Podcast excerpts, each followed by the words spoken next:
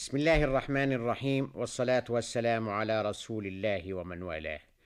مستمعي الكرام السلام عليكم ورحمة الله وبركاته. يرد في كتب السير والتراجم والمغازي بيت ينسب حينا لعمر بن الخطاب وحينا لغيره يقول فيه صاحبه: شفينا من ابن الحضرمي رماحنا بنخلته لما أوقد الحرب واقد. وقد يكون في نسبة البيت إلى ابن الخطاب أن واقدا المذكور فيه كان الخطاب بن نفيل. والد عمر قد اشتراه من باهلة فتبناه حتى إذا نزل قوله تعالى ادعوهم لآبائهم هو أقسط عند الله. قال واقد أنا واقد ابن عبد الله. أما جده الأعلى فيربوع بن حنظلة وكان واقد حليف بني عدي بن كعب وبهذه الصفة أيضا شارك يوم بدر. وواقد من المسلمين الأوائل لأنه أسلم قبل دخول الرسول عليه السلام دار الأرقم ومن ثم فهو قديم الهجرة إلى الله ورسوله. لم يخشى المجاهرة بإسلامه لا يضيره أن تناله قريش بالأذى. فحرصه الشديد على عقيدته كان فوق حرصه على روحه. وحبه لمحمد عليه السلام فوق حبه للحياة. وثبتت في قلبه محبة الرسول كما ثبتت في الراحتين الأصابع. وهاجر واقد إلى المدينة تاركا مكة بما فيها من أهل وصحاب. وكانت مكة مرتع الصباه وشبابه في الجاهلية لا يسير في شعب من شعابها إلا يستنشق عبير أيام خلت توفرت له خلالها بلهنية ينعم بها مثله شباب مكة. أيام كان وإياهم يعكفون على ما يعكفون عليه من لهو ولعب وتقرب للأصنام لم يفكروا ماذا تجديهم أو ماذا تضرهم. حتى إذا بعث الله البشير النذير ودعا الناس للإسلام لم يتردد قلب واقد بن عبد الله عن أن يقول ويهتف لبيك يا رسول الله لبيك صادقا امينا. أشهد أن لا إله إلا الله وأشهد أنك يا محمد عبده ورسوله. وانضم واقد بن عبد الله إلى الرعيل المؤمن يؤدي شعائر الدين كما تعلمها وإخوانه من الرسول المعلم الهادي.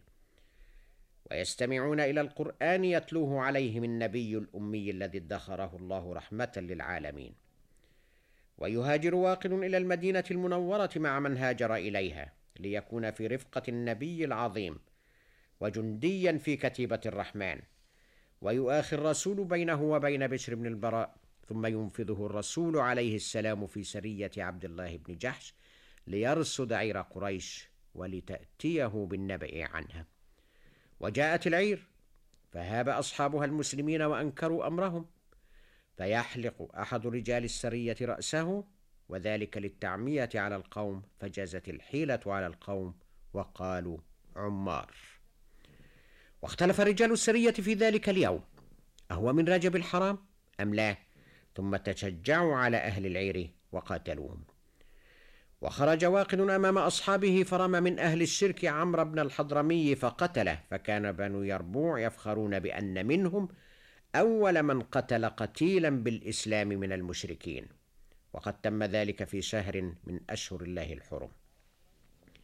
فثارت قريش وهددت وتوعدت وأنكرت على الرسول ما يقوله عن احترامه للأشهر الحرم.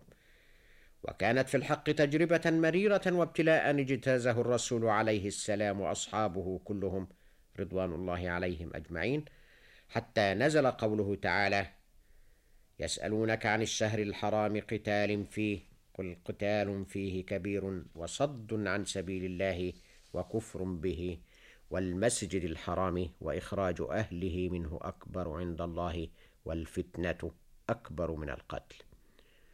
اطمأنت القلوب بعد وجيب وكان ذلك تشريعا للمسلمين ودرسا قاسيا للمشركين والكافرين. واستغل الحادث يهود المدينة وراحوا يتفاءلون على الرسول بقولهم عمرو بن الحضرمي قتله واقد. عمرو عمرة الحرب والحضرمي حضرت الحرب وواقد وقدت الحرب. فقال واقد وقد قالوا الذي قالوه من بهتان؟ قال تفاءلوا بذلك فكان ذلك من الله على يهود. وكان قتل واقد للحضرمي وأسره اثنين من أهل العير من قريش هو الذي أثار. كما قال عروة بن الزبير وقعة بدر وسائر الحروب التي كانت بين الرسول وبين مشركي قريش. وأبلى واقد بن عبد الله أحسن البلاء في وقعة بدر. ووقع في أسره عثمان بن عبد الله بن المغيرة وكان أفلت يوم نخلة فقال له واقد الحمد لله الذي أمكنني منك قد كنت أفلت في المرة الأولى في يوم نخلة. وشارك واقد بن عبد الله في بدر وما تلاها من المشاهد التي شهدها رسول الله صلى الله عليه وسلم ثم مات في خلافة عمر. هكذا كان إسلام واقد بن عبد الله اليربوعي وهكذا كان جهاده. فأي دين إخوة الإيمان هذا الذي يحيل معتنقيه إلى رجال أصحاب مثل عليا رفيعة ويجعل الواحد منهم عقيدته فوق الحياة ذاتها لكن هو الإسلام إخوة الإيمان ومن يبتغي غير الإسلام دينا فهيهات أن يقبل منه. والسلام عليكم ورحمة الله وبركاته.